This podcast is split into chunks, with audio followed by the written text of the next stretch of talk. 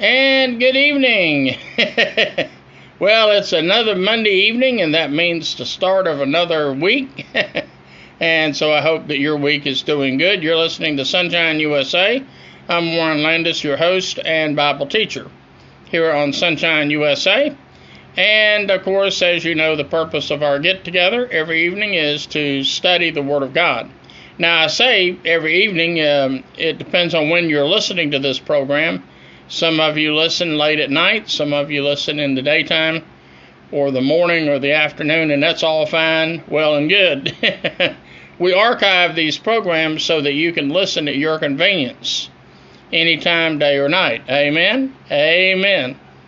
Well, uh, let's get out our Bibles and turn in our Bibles to uh, the book of Romans.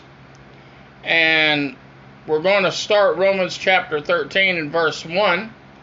And I guess we're going to talk about everybody's favorite subject uh, tonight, and that is government and uh, maybe a touch of politics. Now, I'll be honest with you, I don't like to talk about politics. I mean, I really don't. I do everything I can to keep political matters out of this program. And the reason why is because I'm not interested in promoting any politician or any political party. I'm only interested in promoting the gospel of Jesus Christ, our Savior and Lord. But the Bible, it appears, does give us some information about how we are to conduct ourselves where the government is concerned. And so that's what we're going to be taking a look at on the program for today.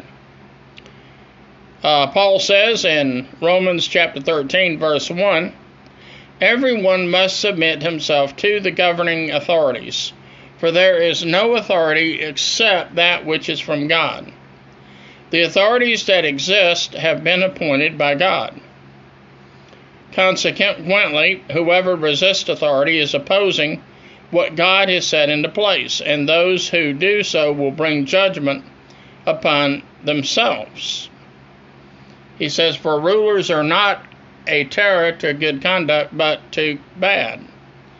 Do you want to be unafraid of the one in authority?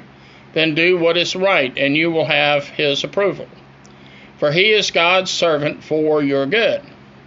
But if you do wrong, be afraid, for he does not carry the sword in vain. He is God's servant, an agent of retribution to the wrong doing. Therefore, it is necessary to submit to authority, not only to avoid punishment, but also as a matter of conscience. This is also why you should pay taxes, for the authorities are God's servants who devote themselves to their work. Pay everyone what you owe, the, owe him taxes to whom taxes are due, revenue to whom revenue is due, respect to whom respect is due, honor to whom honor is due. Now, in these first seven verses, Paul gets, I guess, about as political as he ever gets. Like I say, I don't like to talk about politics uh, because to me, uh, Jesus Christ is not a matter of Republican versus Democrat, liberal versus conservative, or vice versa. Um, on this program, I'm here to preach the gospel and teach the Bible. And, and frankly, I'm going to do that no matter who is in office. Amen? Amen. And I'm sure the same is true in your country. You know, the Bible says that we must submit ourselves to governing authorities.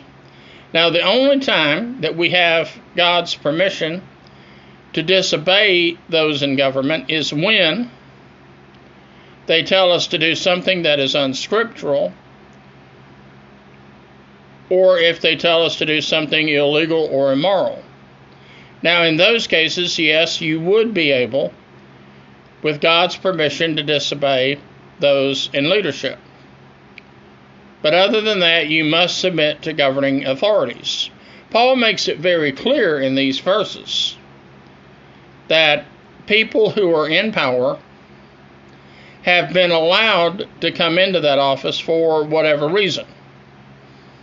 Now, it might be that God has allowed them to come to power so that they can punish God's people for disobedience.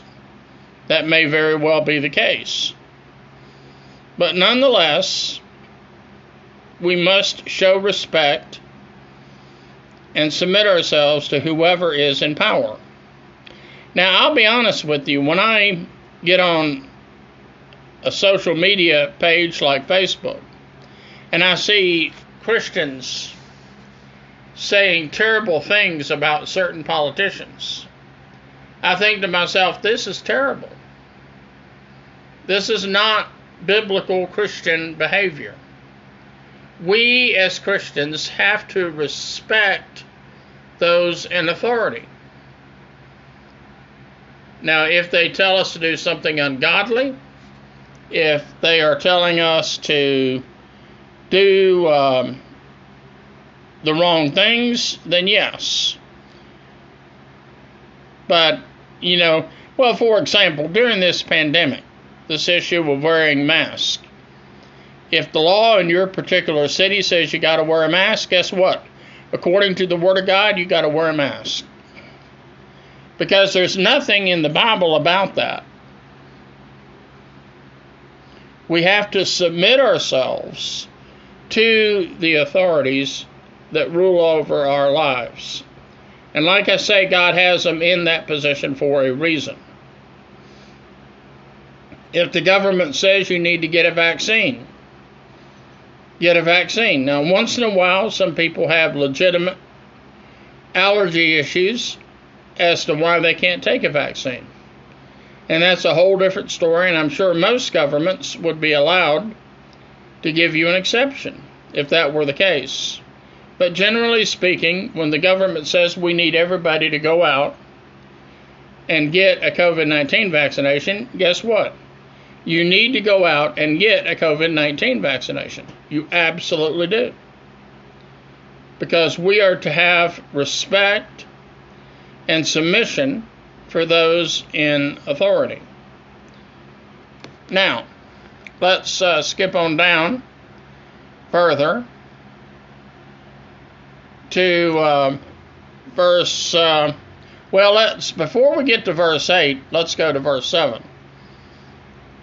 Now, Paul only devotes a single verse to this, but it's important. He says, "Pay everyone what you owe him, taxes to whom taxes are due. Now, let me point out that in biblical times, they were just like we are. They hated paying taxes, and they did everything they could within the law to refrain from paying taxes. They hated paying taxes with a passion. That was true of their day, and it's true in our day. Now, in their day, they had even more reason than we do not to want to pay taxes. For example, when the Israelites paid taxes, guess where that tax money went to? It supported the Roman government that had dominion over them. Even though the government, the Roman government was generous in giving them a fair amount of of um, self rule, the bottom line is they were still captives. They were still subject to the rule of Rome. And knowing that their tax money went to support what they considered to be the corrupt Roman government, the fact of the matter is they had more reason than we do for not wanting to pay taxes. I mean, that, that, that's just the way it was. Now, here's the other thing they even hated the tax collectors. And once again, in their case, even more so. Here's why they hated the tax collectors. You see, Rome was pretty smart when it came to the subject of paying taxes. They recruited certain men from among the Israelites to be in charge of collecting taxes. That way, the Roman soldiers did not have to deal directly with the Israelites when it came to paying taxes. And frankly, they avoided a lot of confrontation. So the taxes were paid to their fellow countrymen. Now, the problem is, Rome didn't really pay these tax collectors a salary for what they did. Here's how the tax collectors got paid. My understanding is they got paid by whatever degree they could succeed in collecting more from you than what you actually owed. For let's let's say that one of your fellow countrymen came to you and they said, "Okay, so and so you owe $100 in taxes." You had to pay that amount or you went to jail. But let's say your real tax bill, bill was only $75. Well, when they collected that 100, they took $75, which was the tax you actually owed, and the rest of that 100 went into their pockets. That's how they got paid. And sometimes the markup was even more than that. Sometimes you might be told you owed uh, $500 when really you only owed two or three hundred dollars. The rest of it went to the tax collector. And that's why people like Zacchaeus, for example, became filthy rich collecting taxes. And that's also why Zacchaeus said when he got saved, you know what? I'm going to take all the money that I've ever dishonestly taken from someone and I'm going to repay it. And I'm going to pay it two or three times over. You see, that's real repentance right there but it also shows the rather corrupt system they had in place. Uh, because, like I say, they had to charge a little extra, otherwise, they wouldn't have got any pay at all. Now, I'm convinced it was okay for them to get a little extra, but not a lot extra. That's where greed set in. And bearing in mind, these tax collectors had the authority to have you thrown in jail if you didn't pay up if you didn't have the money that said, okay, I'm coming back tomorrow, and if you don't have the money tomorrow, I'm going to haul you off to jail. See, that's the kind of system they had back then.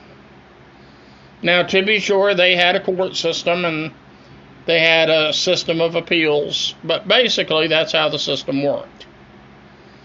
And usually, you knew it was a lot less hassle to just pay the guy whatever they said you owed because life was going to be very difficult for you if you didn't. Now, he shifts gears a little bit, Paul does, starting in verse 8. He says, Be indebted to no one except to one another in love. For he who loves his neighbor has fulfilled the law. In other words, you know, when you truly love someone, are you going to kill them? No. Are you going to rob them? No. Are you going to go after their wife and cheat on their spouse? No. Are you going to be envious over what they've got? No. He said the commandments, uh, he says, For he who loves his neighbor has fulfilled the law. The commandments do not commit adultery, do not murder, do not steal, do not covet. And other commandments are summed up in this one decree Love yourself, you love your neighbor as yourself. Love does no wrong to its neighbor. Therefore, love is the fulfillment of the law. Now, here, you know, Paul has a rather interesting way of summing everything up. You know, if you love someone, you're not going to unfairly take advantage of them. You're not going to steal from them. You're not going to kill them. You're not going to take their spouse. You're not going to lie about them. Not if you really love them. And so to love your neighbor as yourself, that is the ultimate fulfillment of the law right there. Now, Paul shifts gears again as we shift over to verse 11. And do this understanding the occasion. The hour has come for you to wake up from your slumber. For our salvation is nearer now than when we first believed. The night is nearly over, the day has drawn near. Um, now, let me pause there just a moment. Um, our salvation is nearer now than we ever dreamed possible. Now, like I say, I'm currently 66, going on 67 years old. This coming August, August of 2021, I will be a grand total of 67 years old. Now, for you young people that are listening, I know what that means. you think I'm an old fogey. I'm an ancient man, and you're basically right. but now others of you would say, well, you know, that's not too old. And, and some of you that are 80 or 90 years old, you say, oh, you're still a youngster yet. But one thing about it, I'm closer to heaven now than I've ever been before. I'm closer now than ever before to the point where I get to see the King of Kings and the Lord of Lords in person. I get reunited with all my saved loved ones which have come and gone on before. Amen. Now, he says, So let us lay aside the deeds of darkness and put on the army the armor of light. Let us behave decently as in the daytime, not carousing or drunkenness, not in sexual immorality and debauchery, not in dissension or jealousy. Instead, clothe yourselves with the Lord Jesus Christ and make no provision for the desires of the flesh. Now, I want to draw a little bit of attention to that last sentence there, where Paul says, and make no provision for the desires of the flesh. For example, there are some of you listening to this program. At one time, you used to be an alcoholic, you used to be a problem drinker and now you've gone, we'll say, several years without drinking. I actually knew a man like that one time. He had gone, I think, 15 years without ever drinking any liquor or wine or beer or anything. But he said, Let me tell you something. He said, It has not been easy. It's been a daily struggle. Amen. It's been anything but easy. But he said one way he does it is by staying out of restaurants that serve alcohol. You know, you go into some restaurants, they may not say bar on the outside, but they sure got a bar on the inside. And if you and if you go and order some food, it's very easy to see lots of other people drinking and getting drunk and seemingly having a good time, but of course, you know deep down inside they're not having a good time. They'll pay a price for that later. But he's uh, one of the ways that he avoids temptation, like the temptation to drink, he stays away from places where alcohol is served. I remember one time I had a, a friend of mine who was a student at New Orleans Baptist Theological Seminary. And on Friday nights, a lot of us would go into the French Quarter to witness for the Lord and to share Jesus with those that were there. But now, my friend who lived in the same dorm I did, he would not go with us.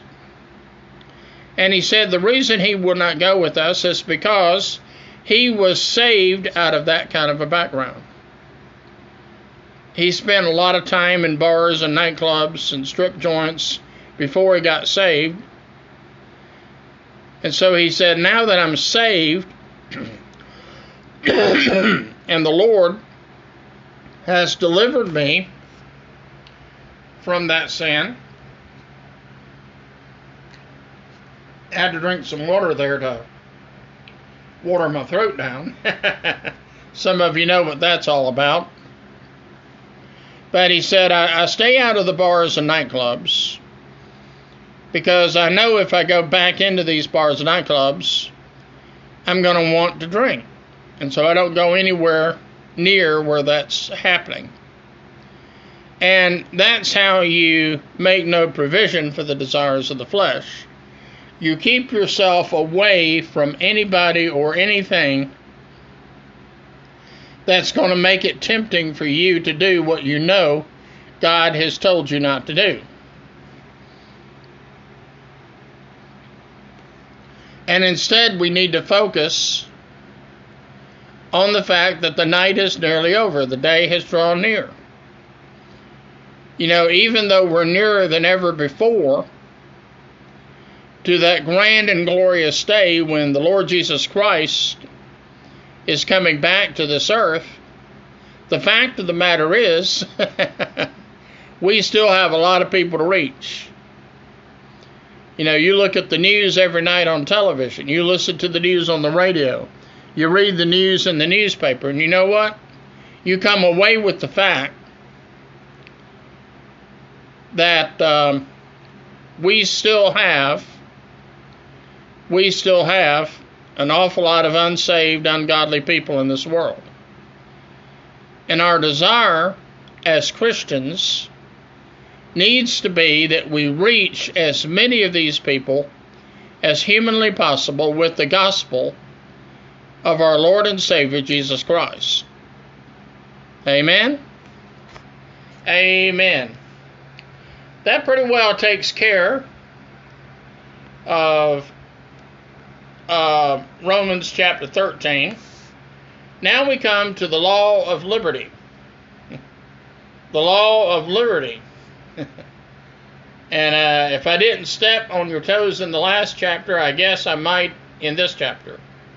Because we're talking about the law of liberty. Paul says in Romans chapter 14, verse 1 Accept him whose faith is weak without passing judgment on his opinions. Now, let me say something in general. Judging other Christians is something that we as Christians do all too well. And usually we do it very unfairly. Unfortunately, when someone comes along and they don't do everything exactly like we do it, we have a tendency to judge them rather harshly. I saw a bumper sticker one time on a car. It said, Don't judge others just because they sin differently than you do. Don't judge others because they sin differently than you do. Paul says we must accept him whose faith is weak without passing judgment on his opinions. For one person has faith to eat all things, while another who is weak eats only vegetables. The one who eats everything must not belittle the one who does not, and the one who does not eat everything must not judge the one who does, for God has accepted him. Who are you to judge someone else's servant? To his own master he stands or falls, and he will stand, for the Lord is able to make him stand. One person regards a certain day above others, while someone else considers every day alike. Now, you know, we get into that controversy a lot today, especially where Sunday is concerned. Now, I'm aware of the fact that in the Old Testament, we read one of the commandments that says to remember the Sabbath day to keep it holy. And in that day, the Israelites were not to do any work. And of course, we have many people today that still take that commandment very seriously. Only today, uh, I would say most born again Christians have a tendency to apply that to Sunday. Now, the problem is Sunday is not the Sabbath day. The Sabbath day is still Saturday. So, if I were dead set against doing work on the Sabbath, I would have to refrain from working on Saturday. And yet, Sunday is when I go to church. And then we have the issue of what happens if you, as a Christian, have to work on Sunday. You know, I actually heard about one preacher who went out to eat after church on Sunday, he and his wife did, and they were waited on by a very enthusiastic waitress who was very helpful to bring them all the food they requested. But then the preacher really sort of put her down. He said, You realize it's a sin against God for you to be working on Sunday. Well, as you might expect, she took offense. And she said, Well, preacher, I have you know that if it weren't for people like you who eat out on Sunday, I wouldn't have to work on Sunday.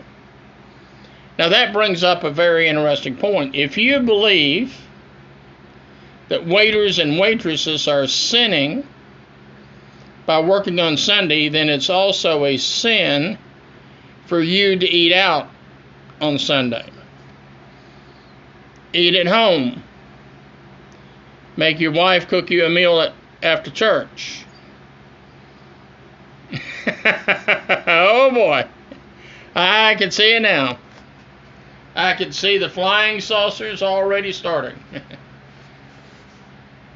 a lot of times the reason you read out on Sunday, in all honesty, nobody wants to cook. I can understand that.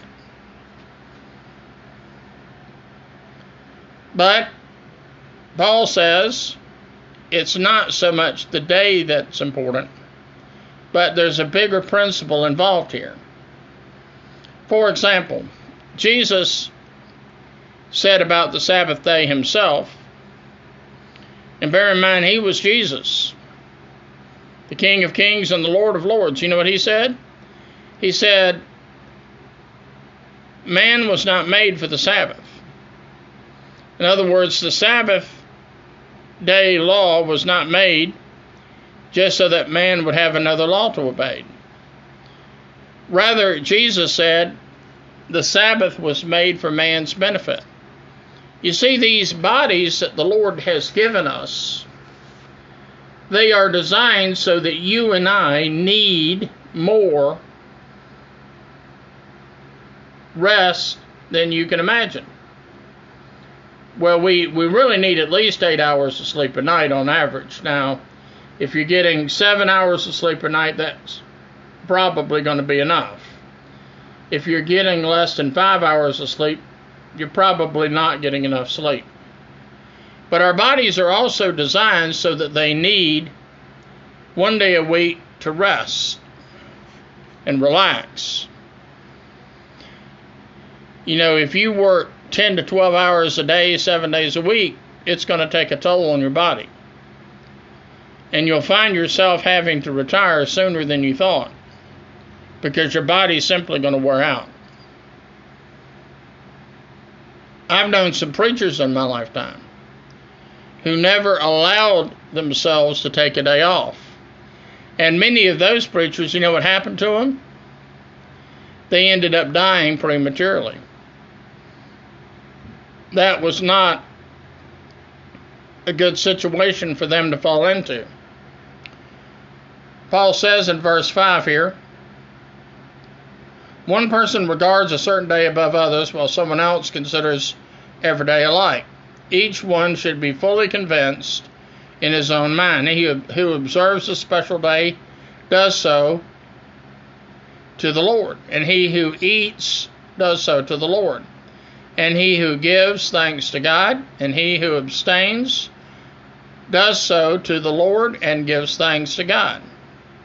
For none of us lives to himself alone, and none of us dies to himself alone. If we live, we live to the Lord. And if we die, we die to the Lord. So whether we live or die, we belong to the Lord. For this reason, Christ died and returned to life, that he might be the Lord of both the living and the dead.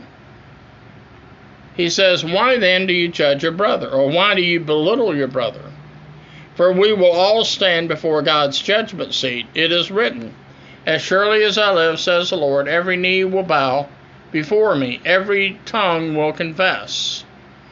So then each of us will give an account of himself before God.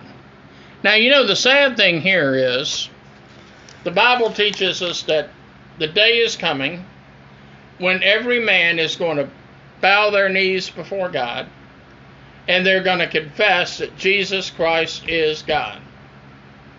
But you know what? The sad thing is, if that happens in eternity, it's too late. You have to make that declaration now, before it's too late. And then we have verse 13. Romans chapter 14, verse 13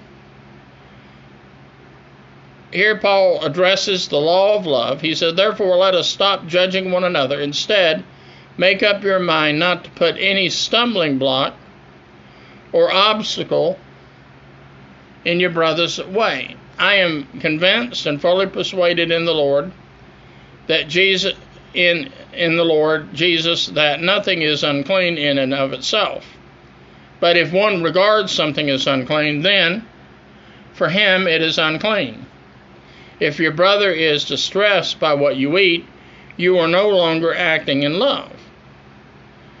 Do not do not by your eating destroy your brother for whom Christ died. Now, let, let's talk about this for a moment. Now, here's the deal. Paul says that he himself, for example, saw nothing wrong with eating meat. Now, back in Paul's day, the big issue was this. As a Christian, should I or should I not eat meat that had been offered to idols? Now, here's what happened as a general rule. As a general rule, what happened was um, people would offer meat to idols. The meat would be burned on the fire in other words, in essence, it would be cooked. And then the meat would be set aside where it would be collected and sold in the stores. Now, should you eat that meat knowing that it was cooked because it was offered as an offering to some idol? Paul said, I'll be honest with you, I don't see a thing wrong with that because he said, you know, the idols are just that. They're idols, they're false gods. There's only one true and living God, and that's who we serve as Christians. So if you wanted to pile all kinds of meat on Paul's plate, he was only too happy to eat it. But he says, don't be a stumbling block. Don't allow yourself to become a stumbling block for other people. Don't allow yourself to become a stumbling block to other people. You know, if you have a neighbor that sees you eat a lot, don't let them seeing you eat meat if they think eating meat is wrong. Don't allow yourself to be a stumbling block. Take where they're at spiritually into consideration. Now, it might be, and here's something you ought to think about it might be your neighbor thinks the way they do because they're spiritually weak. They don't really yet fully understand what the Word of God says. Now, maybe that should be a signal or clue to you that you need to go ahead and teach them the Word of God yourself as best you can. Amen. Now let's go on to verse 16. Do not allow what you consider good, then, to be spoken of as evil. For the kingdom of God is not a matter of eating or drinking, but of righteousness, peace, and joy in the Holy Spirit. For, for whosoever serves Christ in this way is pleasing to God and approved by men. So then, let us pursue what leads to peace and to mutual edification. Do not destroy the work of God for the sake of food. All food is clean, but it is wrong for a man to let his eating be a stumbling block. Now, I have to do a little bit of confessing here. If you saw my latest picture, you know what your thinking would probably be? Your thinking would probably be, Warren, you are fat. And yeah, you're probably right. I'm probably fat. Sometimes I feel like telling people thin might be in, but fat's where it's at. But in reality, if people see that as me not sufficiently taking care of my body, which the Bible says is the temple of the Holy Spirit, then I feel compelled to do a better job of eating a better diet and overall taking better care of my body. Now, I will say in recent weeks I have made more of an effort to um, go ahead and um, try to eat better. I mean, uh, the other night, for example, I fixed myself the best salad you ever saw. I got me some fried, fried chicken uh, uh, strips. I say it was fried chicken, but I don't fry chicken, I bake chicken. Now, sometimes it's the kind of situation where it looks fried, but it's actually baked. Or I nuke it in the microwave oven. Amen. And then I take that chicken once it's cooked, and then I chop it up into bite sized pieces, and then I put that in the salad. And then, of course, I get my salad dressing and the tomatoes and the olives and other stuff that I put in there. And boy, I tell you, it tastes pretty good. And I'm actually eating something that's pretty decent for me. At least better than some of the other stuff I've been eating. Now, tonight for supper, for example, I had a pretty nice uh, chicken salad sandwich. And I have to say, you know, it was pretty good. You know? uh, get me some chicken salad, and this is more of a gourmet type chicken salad. It's very wholesome, very good. And I put the chicken salad on one side of the bread, and then I take a little bit of mayo. Now, living where I do, I buy Duke's mayonnaise, and I take some of that, and I spread that Duke mayonnaise onto the bread. And then I put some olives in it. If you want to and got some, you can put some pickles in it. And all of a sudden, you know what? You've got a pretty good sandwich. Amen? Amen. So I'm trying to eat better. A little bit at a time, I'm trying to eat better. Okay. Now, Paul says, Let us pursue what leads to peace and mutual edification. And we've read that. And he said, Do not do anything to cause your brother to stumble. Keep your belief about such matters between yourself and God.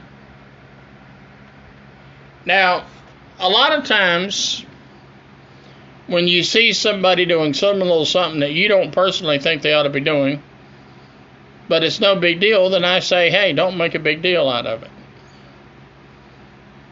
You know?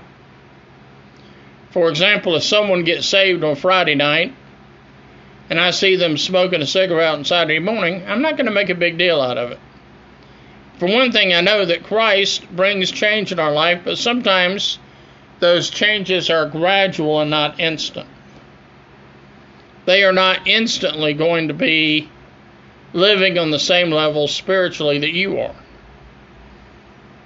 It's going to take them a while to get there. Paul says, Blessed is the one who does not condemn himself by what he approves, but the one who doubts is condemned if he eats because he is eating is not from faith.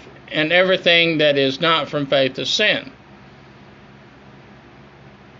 And that, I believe, brings us to the end of Romans chapter 14. So, in the time allotted tonight, we have actually covered a couple of very important uh, chapters in the book of Romans. Now, as I've said before, in the book of Romans, what we have here is very deep stuff. Amen? I mean, like I say, I don't know that I would recommend that someone who has gotten saved just for the first time read the book of Romans because it's pretty deep. I mean, just like you wouldn't take a, a brand new baby just home from the hospital and start feeding them steak. You're going to have to give them formula. Then they're going to work their way up to baby food. And then softer foods. That, that's how it works. Amen? Amen.